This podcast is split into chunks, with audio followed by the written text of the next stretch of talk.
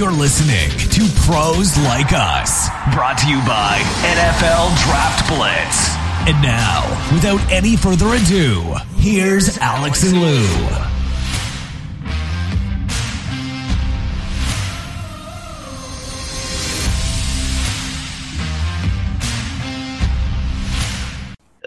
That's right, gang. We are back and back after a significant hiatus, a couple couple of weeks in the middle of the season. So we do apologize if anybody was uh, put out by uh, not having a couple extra episodes of pros like us. But we're back today and better than ever. So uh, bring in my pal Alex Kaftoff here. We'll be talking about. Um, well, some some turnarounds, uh, some uh, changes at quarterback due to injuries. Uh, we've got the Lions. We've got coaches on the hot seat. We've got our MVP of the week. We've got picks. Got all sorts of stuff happening. But right off the top, I'm sure Alex has some thoughts or maybe some questions about the game last night, and that was Eagles at Chiefs. Alex. Yeah, I have to get to this, Lou. I mean, it's fresh in our minds. The Monday night game, the Eagles got their revenge. Uh, they beat the Chiefs. It looked like the Chiefs had the game in hand for a while. They had a comfortable lead. The defenses played really well. I mean, the pass rushers on both sides, and Chris Jones was an animal. But I got to ask you about those Kansas City Chiefs wide receivers. You know, they Travis Kelce has a fumble in the red zone. MVS gets a perfectly thrown ball, uh, you know, placed in his bread basket, and he drops it. It looked like it was going to be a touchdown, the go ahead touchdown. Patrick Mahomes is making excuses that he should have placed it a little bit better than he did. And, you know, he is pros pro, and, you know, he's taking the, the high road. But I, I, gotta I gotta hear it from you. I mean, you've defended these Kansas City Chiefs wide receivers, but those problems just continue to persist. Yeah, I mean, he's the leader of the team. That's what he's going to say, and he's going to continue to say that, um, even though, I mean, he's had, I mean, his own struggles with the deep ball, but no, he couldn't have placed that any better. I mean, he was on point most of the night. There was a couple of bad throws, the interception uh, in the red zone, well, in the end zone uh, in the first half. I mean, that was just a bad throw, and he, I mean, he's the first one to admit it. Um, in terms of the wide receivers, I mean, these guys, I mean, MVS, Justin Watson, they're kind of they are who they are. Okay, I don't know. I don't know that they're going to change. And MVS uh, has had his problems with deep ball drops his entire career, going back to Aaron Rodgers. So uh, yeah, you're making $10 million a year. You got to catch that ball. I mean, there's no ifs, ands, or buts about it. Rain, no rain. Uh, Patrick could have thrown it even more perfectly. No, I mean, you see it. His hands are right there. He's got two or three steps, you know, which is great that he was able to get that separation, but you got to, you got to finish the play. So they really haven't had anyone step up as that number one wide receiver or I guess the number two option in this offense because Travis is always number one. And until somebody does that in a consistent basis, teams are going to continue to double and triple uh, Travis Kelce. And, you know, he had a decent, I mean, he has a, now the play in the red zone, yeah, you got to protect the ball. But if you look at the replay, I mean, that was just a perfect peanut Tillman punch. I mean, I don't know what else he could have done. He had both hands on the ball. The punch just it was just perfect. He landed in the right spot at the exact right time. You know, I guess those things are going to happen, but it just happened a little too often to the Chiefs this year, especially in the red zone. So, uh, Reid is a, a very hesitant to push or thrust uh, a rookie receiver into the spotlight. But I think it's clear and obvious to anybody who's been watching them play that Rashee Rice is their best wide receiver right now, hands down. Now, that's not saying a whole lot, but he is the best one that they have on this roster. And does he is he able to get that separation on the the play that MVS got loose on? I don't know, but let's try it. Let's put him in that position uh, because it seems like he's had his drops as well. But more often than not, he's come up big when his number's been called. Even last night, I mean, in the limited uh, opportunities that he got, he did make some plays. Uh, Justin Watson is again a, a great complementary piece, and he makes some big plays. But again, you know, the drop over the middle, uh, the play on fourth down. Again, it's amazing that that Patrick throws a perfect pass. Again, you know, again, tough tough catch. You got to jump. You're six four. You're a professional wide receiver. You should probably come down with that one. But again, he didn't. So uh, yeah, it's just it's it's hard to kind of watch when the offense is struggling to see the self-inflicted wounds, the red zone turnovers, drop passes, penalties. So uh, you'd like to keep thinking that it's going to turn around and it's going to change, uh, but it's week 12 and uh, we'll we'll see. I don't know. I I just uh, I don't know that you can keep keep expecting a different result with the same guys. Uh, they're paying MVS. He's a $10 million wide receiver. At least he's being paid like that. Uh, I don't know that he actually has lived up to that. Now he had a great run last year in the you know in the during the playoffs and before the Super Bowl when when they needed him, but uh, yeah, they had to have it, and he again drops the ball. again, hard to watch. So uh, again, hopefully one of these guys steps up. I don't know which one, but I, I, I seem to think that Rashee Rice should get that opportunity, more opportunities than he's I agree with everything that you're saying, but I'm looking at this Chiefs team, and I just I don't see a team that is going to make it to the Super Bowl this year. I'm sorry, Lou, but I just I, I don't see it. They don't strike it as that that old Chiefs offensive squad that can that can pull out those uh, you know those games. You know, you're used to the Chiefs having a great offense, and now we're seeing something a little bit different. But the only thing is, if you're winning it with defense, you have to have the running game to kind of complement it, right? But they still prefer to throw the ball, and they should with the best player in football uh, try to get it downfield and try to get those big plays. Just this team doesn't strike me as a Super Bowl contender. I love their defense, but if they want to reinvent themselves a little bit more, I think they have to commit to the run a little bit more. I mean, almost like become more balanced, you know, in that regard. And they have become more balanced, but I just think they have to at times become even a running team. As crazy as that sounds, I just don't think that they have the weapons on the outside, and I don't think they can. They'll probably still be in the AFC Championship game, but I just don't see them advancing to the Super Bowl. I'm just I'm not trying to stick a knife into your in your back, but it's just it's what I'm seeing. You know, it's just I they don't strike me as a Super Bowl winning team this year. Yeah, well, it's a different, like you see, you hit the nail on the head. I mean, it, this is a different team, and they're they're playing a different style. Uh, I think at, at one point last night they had exactly as many uh, run, running yards as they had passing. At one point, it was like 168, 168, and it ended up fairly close. Uh, you know, until that last drive where you know the passing yards went up a little bit more. So you know they do they have again as as as much as you'd like to see them run it more i'm kind of surprised they're running it as much as they do because of what you know andy reid's background is and his propensity to want to advance the ball down the field by the forward pass. And you, again like i agree you know you can't blame him. He's got the best quarterback on the planet so you want it you want the ball in his hands. Um, yeah i guess that the thing that, that that I have confidence in is the fact that uh, they have figured it out in the past. It's just not happening as quickly. You saw kind of an evolution last year away from the explosive plays because you know the the Tyreek Hill trade, uh, and it worked.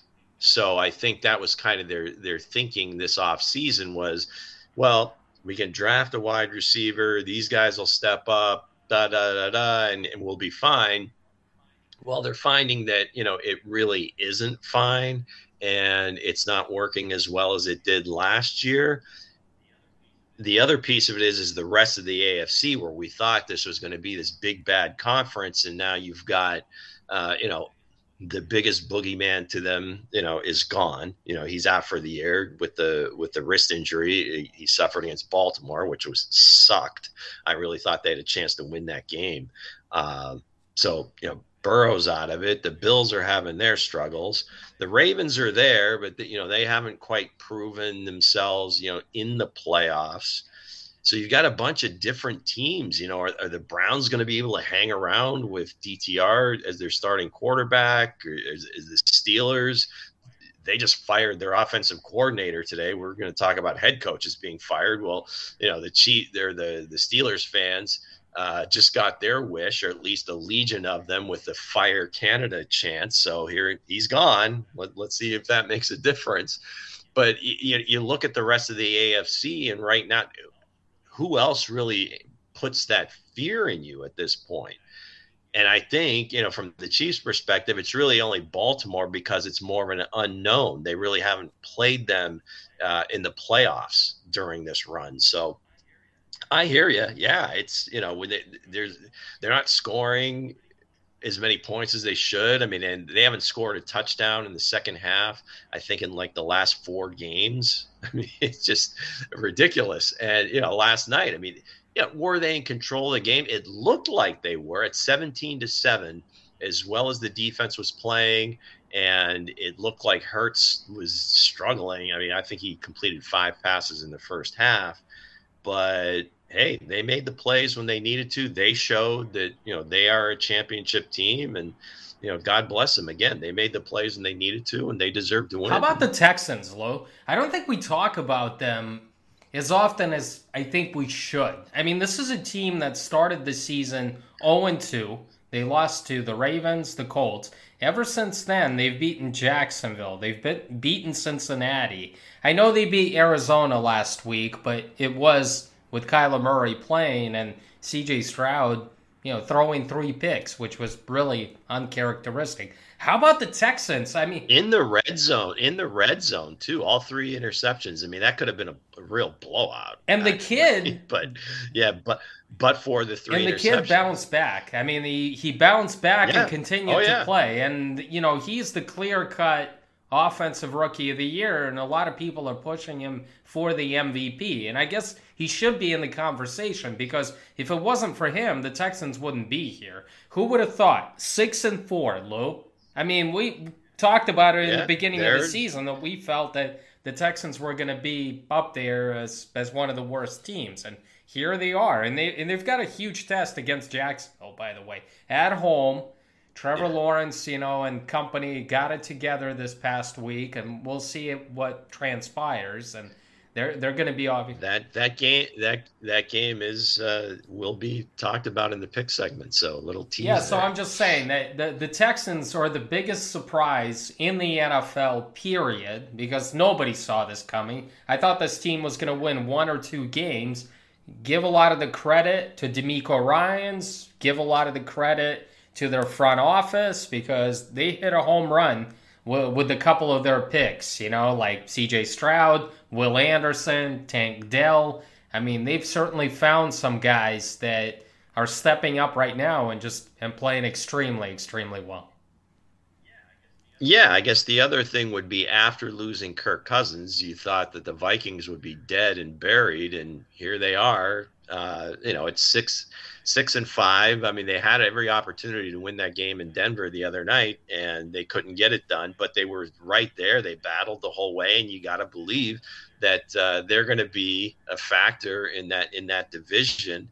Uh, although Detroit, you know, Detroit's probably going to win it fairly easily. But uh, yeah, the Vikings. So every year, and again, going back to the AFC, as surprising as the uh, the Texans are being in there, the Browns being seven and three, which again, with their struggles on offense and now going to a rookie quarterback, you're like, what? You know, where's this team coming from? So you have like all these teams, but they, if you look at the playoff picture and you look at those helmets and you see Buffalo and Cincinnati on the outside looking in, it, just looks very, very strange. And uh, Buffalo's got every opportunity to to come back, and they probably will.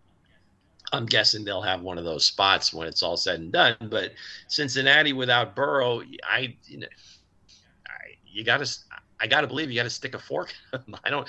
I don't see uh, Browning leading them to the to the playoffs. And it's just kind of, you know, first it was Rodgers, Cousins, Watson, Burrow. So you got like four big time quarterbacks of teams that had huge playoff aspirations that are all out for the season. Well, Rodgers still thinks he can come back, but I don't know what he's coming back to. That's another story. But all those injuries and especially Burrow, that's the one that really, really hits you because it, it seemed like they were starting and get things turned around and bang. Jake Browning, I mean, give me a break here. The the Washington Huskies uh, former quarterback. I don't think he's going to rescue this team. If this team maybe had like two or three losses and they were leading their division, we all saw how important Joe Burrow was to this team because in the beginning of the season, when he wasn't healthy, when he wasn't right at all, I mean, the team looked like it was in disarray and we were asking ourselves, are the Bengals going to come back? Are they going to be able to bounce back? And once Burrow got healthy, we saw a different type of team. We saw, you know, receivers, you know, giving full effort, running good routes, the running game kind of picking up, the defense playing better. So he's clearly the leader of this team. He's one of the best players in the game, period. I just I don't see the Bengals making the playoffs at all this year. No, I mean, for them to even win a few more games might be difficult. Uh, just because, again, I mean, you when you have that guy, right? You have that guy. I mean, so much is heaped upon his shoulders, and there's several teams that have that guy. And you can talk about Josh Allen and Patrick Mahomes and Joe Burrow. You know, the, the, these top players. When you lose them, yeah, you're going to take several steps back um, and you you see teams that don't have you know, I don't know what you do at backup quarterback. I mean, who do you get in there? I mean, is it a developmental guy that you think is going to be something? Probably not. Even an older veteran that might have a few, you know, a few miles left in the tank, but you know, clearly isn't going to be able to. So you need somebody that can go out and over like a four or five game stretch, win you two or three of those games. But you got seven games left, and like you mentioned, the teams are playing, Alex. I mean, it's even with Burrow, it might have been a, a tough, you know, been a tough go given the record at this point. So, uh, yeah, and Buffalo again, they fi- they fired their offensive coordinator earlier in in the well, I guess it was last week now. I'm getting my dates messed up. But you know, Joe Brady led the team this past week. They scored 32 points, albeit against the Jets. The Jets can't score. There's only so long the defense can hold up. They made some big plays and they ran the ball a little bit. So maybe there's a little bit of a change in Buffalo, but um, every year we say it you know we say it but it's it's a historical fact that of the whatever 14 playoff teams like five or six of them are going to be different and you always shake your head like i can't figure out who these five or six are. And then you get you as it plays out oh okay the texans are going to be one of them oh the browns actually got something going. But now they're facing adversity with you know with the rookie quarterback. So it should be interesting the rest of the way. And it's going to be very fluid. I think one through seven is going to be very fluid, uh, and maybe just the one and two come down to uh, you know Baltimore and Kansas City. But it's gonna, I think it's going to be a stretch to the finish. So uh, yeah, a lot, lot, of good games coming up. What do you uh, think? what do you think about these offensive coordinators getting fired after like week eleven? I mean, we had Ken Dorsey, Matt Canada. I realize the offenses are struggling. I realize that Josh Allen and the Bills haven't looked right ever since you know, last year. I, I, get it, and I realize that Kenny Pickett, Kenny Pickett looks like crap. Okay, but the the truth is, when you're doing these moves, when you're on the cusp of making the playoffs, it's just it smells fishy. It's like a desperation move, you know. And if it well, backfires. Bit, yeah If it backfires, then what happens? I mean, Sean McDermott and Mike Tomlin will probably be out of the job. Well, you're guessing it, that it's um, first off, it doesn't happen very often. Second of second of all, both are defensive head coaches, so it can't in their minds it can't get any worse. So you try to make this move to hopefully, you know, it sparks everybody on that side of the ball to like, hey, wait a second, we just got it, we just got our position group coach fired and you and I guess the hope is, hey, let's we, gotta we gotta lock in here. We, you know, it wasn't his fault, and we're the ones that aren't making the plays. And he was very close with Josh Allen. Josh Allen's very emotional talking about the fact that his friend was just let go. But maybe that's the best thing for him. I mean, you don't necessarily you want to be close with that guy but you i don't know that you can be that friendly to the point where that guy has a difficult job coaching you and coaching you hard. So maybe brady comes in as far as buffalo is concerned and he maybe flips the script a little bit and and really pushes Josh a little bit more to be a little bit more uh, judicious with with some of it with some of his decisions. So th- on, on that part, as far as the Steelers are concerned, I don't think Tomlin. I don't think is any fear of losing his job. The Steelers just don't do that. It was interesting that he waited till this time of year and I think maybe it was that Browns game because again, they're playing against a team with a rookie quarterback that their defense is very good, but I don't know. They, their most explosive players, Jaylen Warren, and they could only see fit to find nine carries for him. Now, with those nine carries, he went for like a hundred and some odd yards, you know, scored a long touchdown and really was the only bright spot of the game for them. Uh, so I don't know. It sounds like the uh, uh, man. I don't know. It's, it's going to be split. There's, somebody is the new OC, and then a different person, the quarterback coach, I think, is the play caller in Pittsburgh. At least that's the way it was being reported this morning. Um, I'm very close to the Pittsburgh market, so you know, we hear all this stuff, and uh, the Canada thing was just eh, you talk to any Steelers fan, and it was that was like he was like the demon. He's the one that's holding them back. I, I don't know.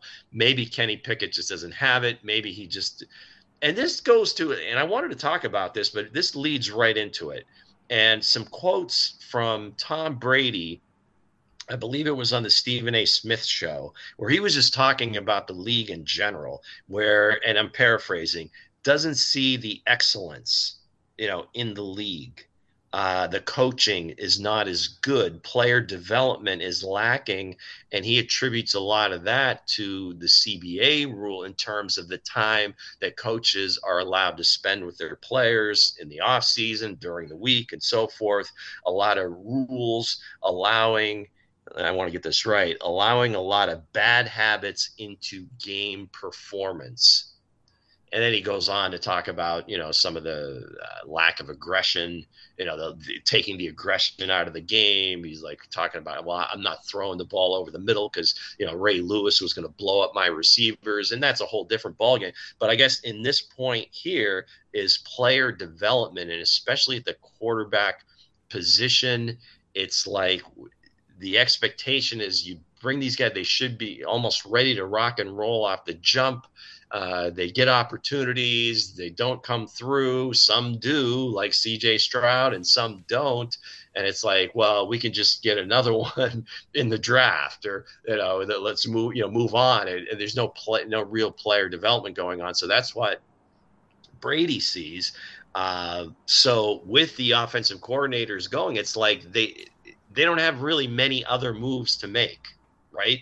And again, especially as defensive head coaches, where it's, it's not their side of the ball, uh, it is the only move they have. I mean, McDermott, the next move, like you said, Alex, he's out the door. I mean, this is it. I think this is it is a desperation move because this team kind of hit their hit their ceiling, or at least it looks that way. And now they're just trying to make it up as they go along and hopefully, you know, Joe Brady has had success in the past. I mean, obviously, you know, he was kind of the mastermind behind that offense down at LSU when Burrow was putting up, you know, all world numbers in the college game, and he's got Chase and Jefferson and Clyde Edwards-Helaire and like 10 other pros on that team. Uh, but we'll see. I, but again, I think there's a there's a common piece there. The defensive head coach, and uh, yeah, just got to get get that guy out of there, get spark the team somehow. And if it doesn't work out, uh, I think in McDermott's case, he's out. In uh, Tomlin's case, I think he's got enough skins on the wall, and the Steelers just don't fire their head coaches, you know, unless it's a very desperate situation, and I don't see that happening. Joe Brady was fantastic at LSU, especially that one year when they just yeah. put up magical numbers. But when he when he had three All Pros on a college team, but he was the same guy that got fired in his first year in Carolina after going like five and seven his offense in Carolina was atrocious. And I understand that Matt Rhule was another head coach who was trying to, you know, place the blame on somebody, but it didn't turn out too well for Joe Brady in his first stop in the NFL no. after he was back in college. So I'm not sure here. Yeah, it was a great first week for Josh Allen and with Joe Brady as the offensive coordinator, but we'll see if he can continue you know, the time spark. will tell. They've they've got the Eagles, the Chiefs. I mean, they don't have any. I mean, it's not like they've got many layups in front of them. So it, it, we'll see. I mean, it just it has to play out. But uh, yeah, it's uh, it's interesting the the mid season coordinator change. It does, and I mean, I guess it has worked in the past. I think uh, it was talked about uh, maybe a couple of weeks ago. Maybe when it was the door when Dorsey got fired was back when uh, Harbaugh fired Cam Cameron, brought in Jim Caldwell, and they ended up going on that you know miraculous Joe Flacco like made his bazillion dollars through that through that run in the playoffs, and then they beat the other Harbaugh in the Super Bowl. But uh, that's like the one situation that where it came up, and they said, "Well, it worked that time, so let's see how how it rolls this year." Well, there's one head coach that didn't flinch, even though a lot of people called for his defensive coordinator's job, and that's Sean Payton. Sean Payton stayed true to Joseph, and it has paid off. You know, the Broncos were what one and five to start the season. They're five yep. and five right now, Lou. I mean, I, am not sure they're going to make the playoffs, but it's really, I mean, it's excellent to see the resurgence. A lot of people are going to say it's all Russell, but it's not Russell Wilson. The offense isn't playing that well. The Denver Broncos defense has been flat out like they they've played extremely well. This especially the, the last three or four weeks. They've made some changes in the secondary. They had some players come back from injury, and they look like a different unit. I mean, that Broncos defense is carrying that team because it's not Sean Payton's offense, it's not the running game. Russell Wilson is playing mistake free, but still, you know, he's not throwing for a ton of touchdowns, but it was it was great to see at the end of that game with the Vikings, you know, Russell had that some of that magic. I mean, and Courtland Sutton making a couple of incredible catches and one at the end. I mean, the Broncos are just they're they're riding high right now. Whatever wasn't working in the beginning, they've certainly bought into it the last like 4 weeks of the season. Well, well, this goes to I think some of Brady's comments as well as where you know when coaching matters. I, I don't care. I mean, these are professional athletes. It doesn't matter. I mean, coaching matters, and I think it. Again, in hindsight, you know, Sean Payton figuring out exactly what he had because he may have uh, underestimated it, overestimated it coming into the season. But once he kind of figured out, okay, one, he needed, in his mind, had to get rid of a couple of bad actors, and that was Gregory and Clark got rid of them. Okay. Maybe they were just kind of counterproductive in the locker room and maybe weren't quite buying what he was selling. So it took some time for that to happen. And then also figuring out how do we have to play with this team to win? Not necessarily his offense or letting Russ cook or anything like that. How do we have to play to win these games? And Russ is uh, extremely efficient, high passer rating, very very good touchdown to, to interception ratio so it's not like he's making huge plays but he's making the right play and then the necessary play when they need it, like the touchdowns, the two touchdowns actually the, in Buffalo uh, to Courtland Sutton, where it was like reminiscent to the throw he had in the back of the end zone to Tyler Lockett in Seattle, where it was like like a 2.3 you know next gen stats 2.3 chance or whatever. It was some ridiculous percentage that this play would be completed and somehow sutton got it done. But again the other night they really it, it, it was hard to see and it was like Belich- Belichick's idea of you know you try to eliminate as many things as you can to not lose the game right? Eliminate all that stuff and then just make the plays when they're there. And again, it's not pretty, it's not exciting, there's not like a ton of big plays, but it's winning football and he's figured out what it takes for this team to win. Now, can it continue? I don't know. I mean, there's only so many one score games you're going to win, but the belief I think within the team now is there, and that goes a long way into performance spiking up. So uh, it should be interesting. I mean, I again there it, the the two through seven. Well, actually, actually the entire one through seven in the AFC. I mentioned it before is going to be very fluid. Nobody, I don't think anybody is really separating. You've got several teams at seven and three. You've got Baltimore at eight and three, some six and fours, a bunch of five and five. So all these games are going to be, you know, massive as we go forward. And it seems like every week we might have a different seven teams that are in the playoffs.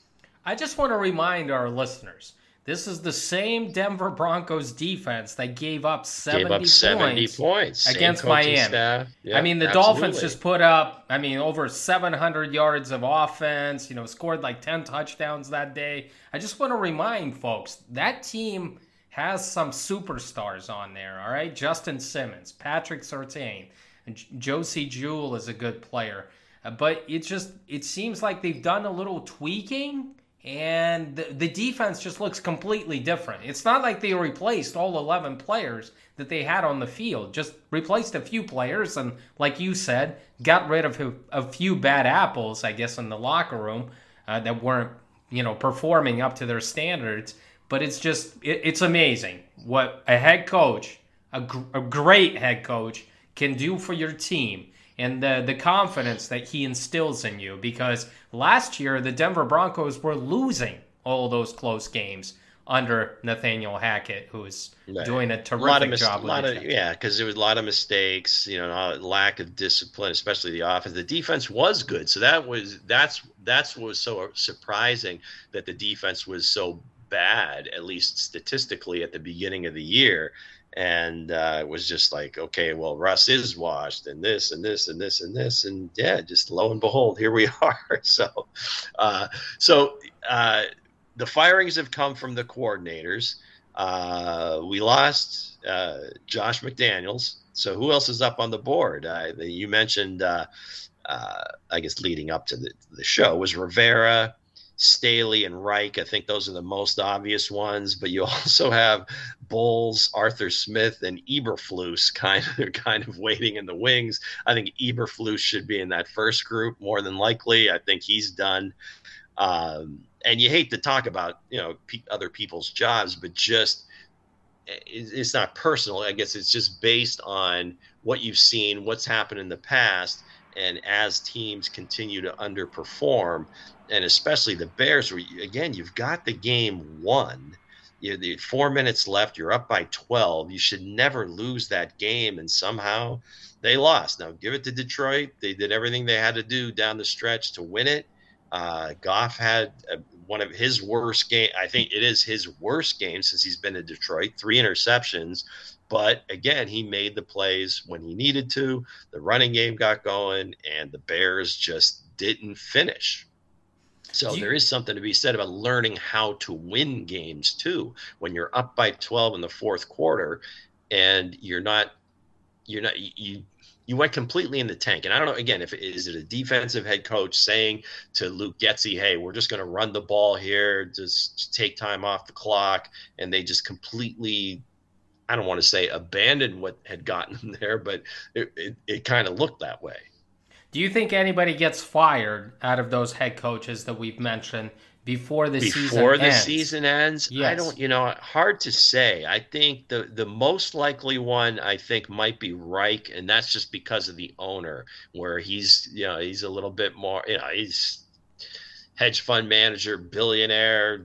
He'll write another check as, as long as he can get his toy functioning properly. So I would say he's probably the most likely candidate. Uh, the Bears, they typically, you know, will wait till the end of the season.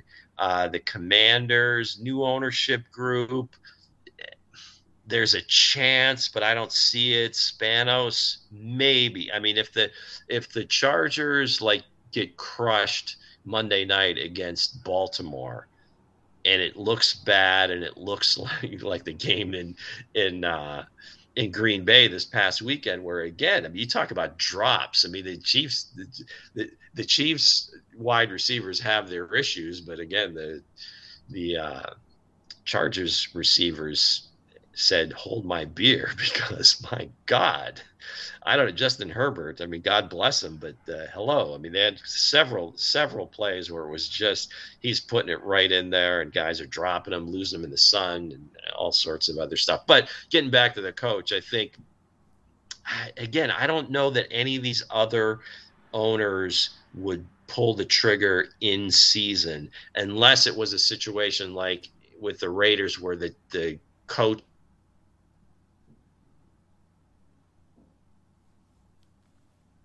where I think you might start to see that in Carolina, and maybe it has already happened. Uh, that's where it, goes away because the other teams seem to be playing hard. It's just kind of wonky where they just can't win, and maybe it's a decision thing by the coach or whatever.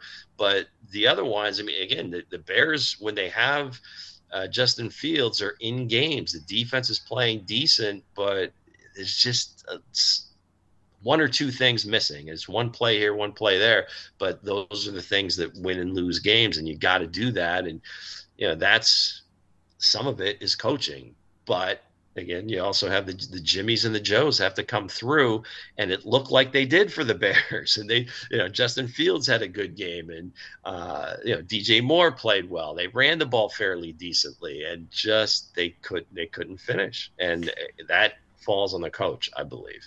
I think somebody will get fired. I'm going to place my vote for Washington because I think yeah. Ron Rivera has lost that room, and I think maybe Washington would like to give Eric Bieniemy a chance. Like the last the, two or three games, to give make him the him, dress give him the dress rehearsal? Yeah kind of give him the interim you know chance out there. I'm not saying he's going to become the head coach of that team but maybe he you know he's able to inspire that team get a couple of wins and maybe that will be his uh, uh, you know addition. Like maybe that yeah. will be his rehearsal out there. Because i mean the offense in washington and the development of sam howell has been amazing. Because they can't protect him to save his life. I mean, he's taking a ton of sacks, right? That offensive line is atrocious. But the fact that he's still standing in there, he's still delivering the ball, he, he's still completing a, a high percentage of passes. You know, he's throwing, you know, touchdowns. He's bouncing back. Like, if he gets off to a tough start, you know, he's able to bounce back in the second half. So, with that development, you have to give the credit to the offensive coaching staff and you have to give it to Bieniemy. So, Ron Rivera is, I mean, what is he fighting for? You know, he's going to be gone at the end of the season unless Washington turns this around and gets into the playoffs, which I'm sure they won't. So give Bieniemy a chance. And if it's not Bieniemy, you have Jack Del Rio, who's been a head coach before and you can give him a chance. He can certainly take over the interim reins. So, I and so I would just say that Washington is probably a situation keep that we should monitor out there, just because yeah. of the ability to to give the, the the next man up the the ability to coach on the sidelines. Yeah, because I think you know in the interview process, I think that's kind of where you know at least the the word around the league, or at least what what we hear. Now, I'm from way far away. We're way far removed. We're not never going to say that we're insiders, but that's kind of where uh, EB has kind of lost it was during that that process. So maybe it makes sense to like, hey, let's let's put him in charge and see what he can do these last six weeks. Not let you know, gee, you know, he's going to win all these games and we're going to we're going to run through the playoffs, but it, just to kind of see what the operations like, how he handles himself, how he handles the team, how the team responds to him, uh, much like Antonio Pierce is doing in Las Vegas, which again, I don't know. Mark Davis maybe learned his lesson when they didn't hire Bisaccia the way he uh, the team responded to him. Uh, they beat the two New York teams. They lost to Miami, and but they were competitive. They were it was a close game, and they were right there.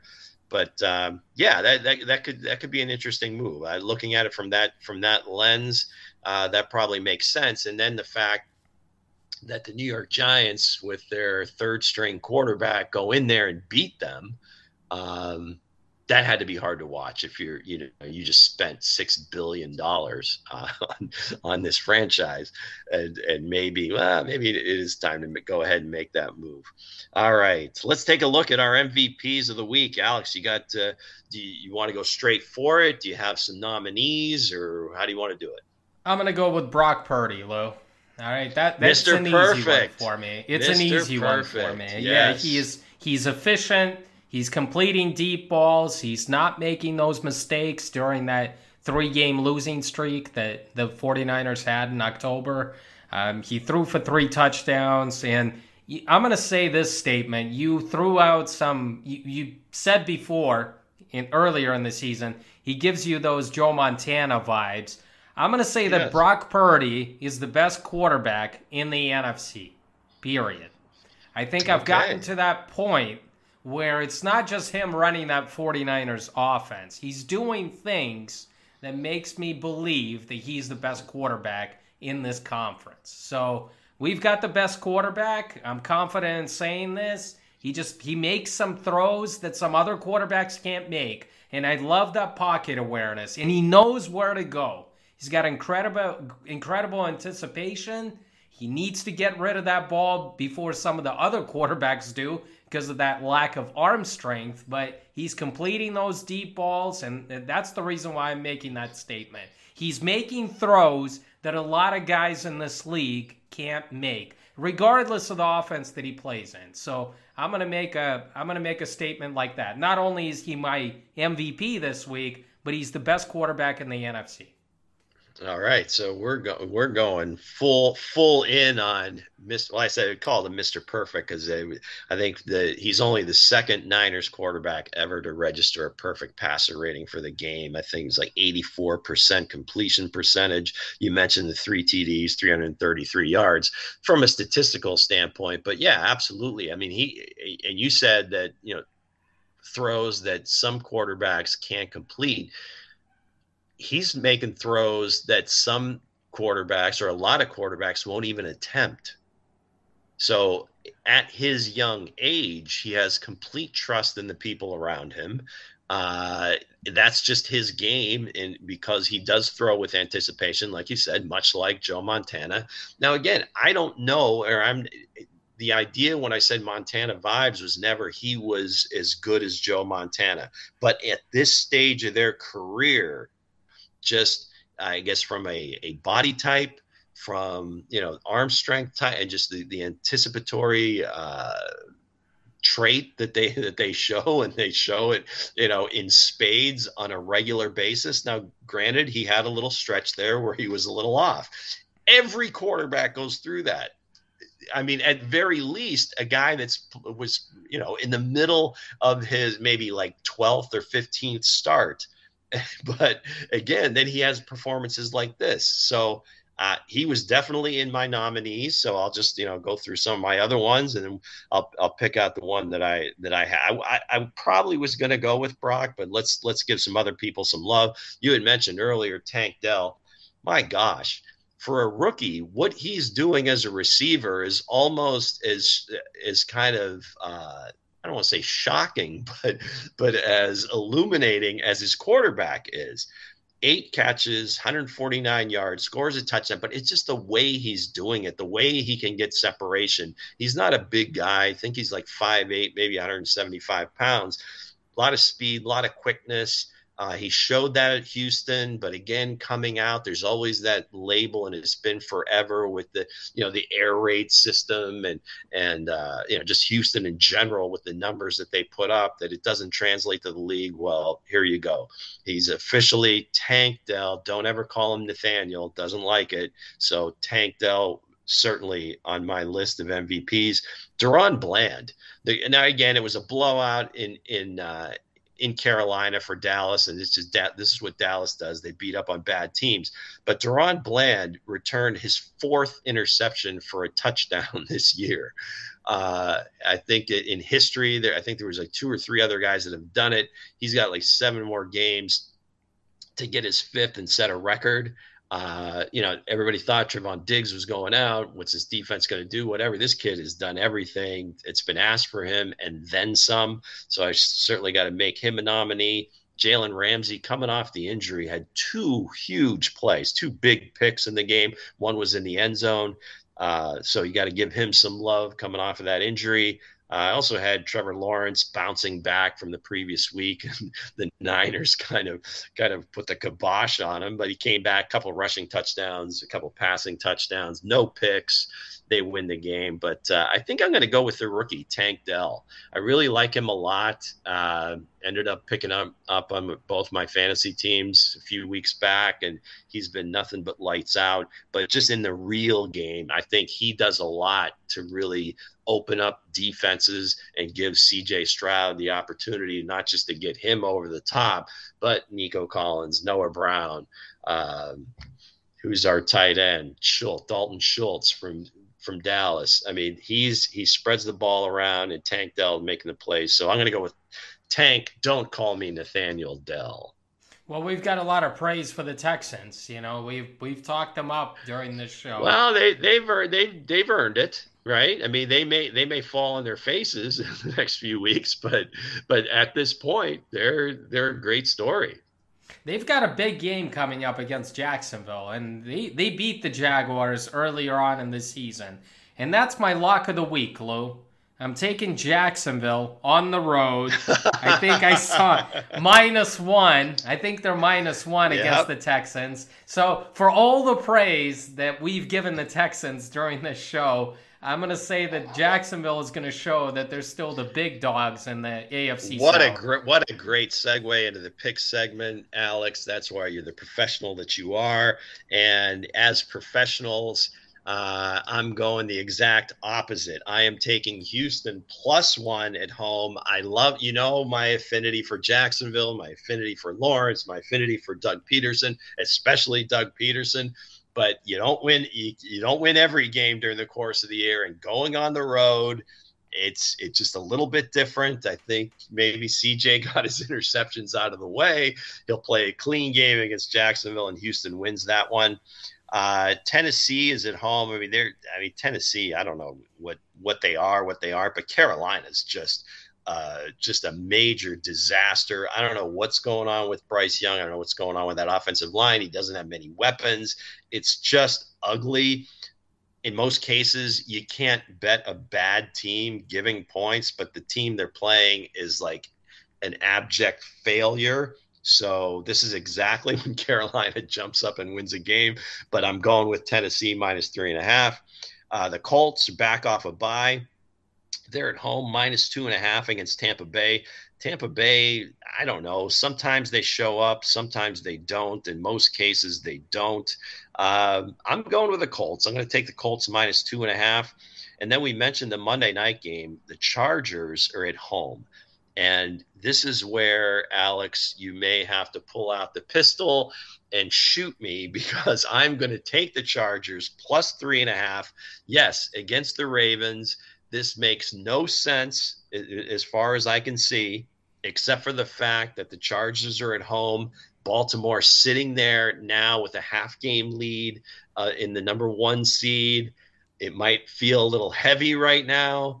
They typically play a little bit better at home, the Cleveland game notwithstanding. But I think the Chargers somehow, some way, like every other game, it comes down to a field goal. We're getting three and a half, so I think that's where I'm going to go. Let's go with Herbert to make some big plays and maybe a couple guys to catch some passes.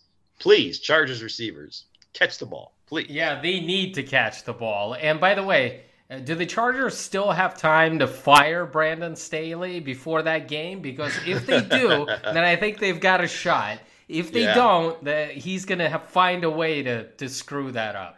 Well, Kellen Moore's. I mean, I, they've got the offense rolling. It's just they just can't finish these games, or the defense just gives up way too much, and that I, that's the scary part about this. But I think the Chargers will make enough plays for it again to come down to the wire, and they'll probably lose on a Justin Tucker field goal. But with three and a half, then we win. So I'm going to go. But if you look at the Chargers squad, the roster, like the entire team, they they, they have to have be we, better than what they are. Overrated it.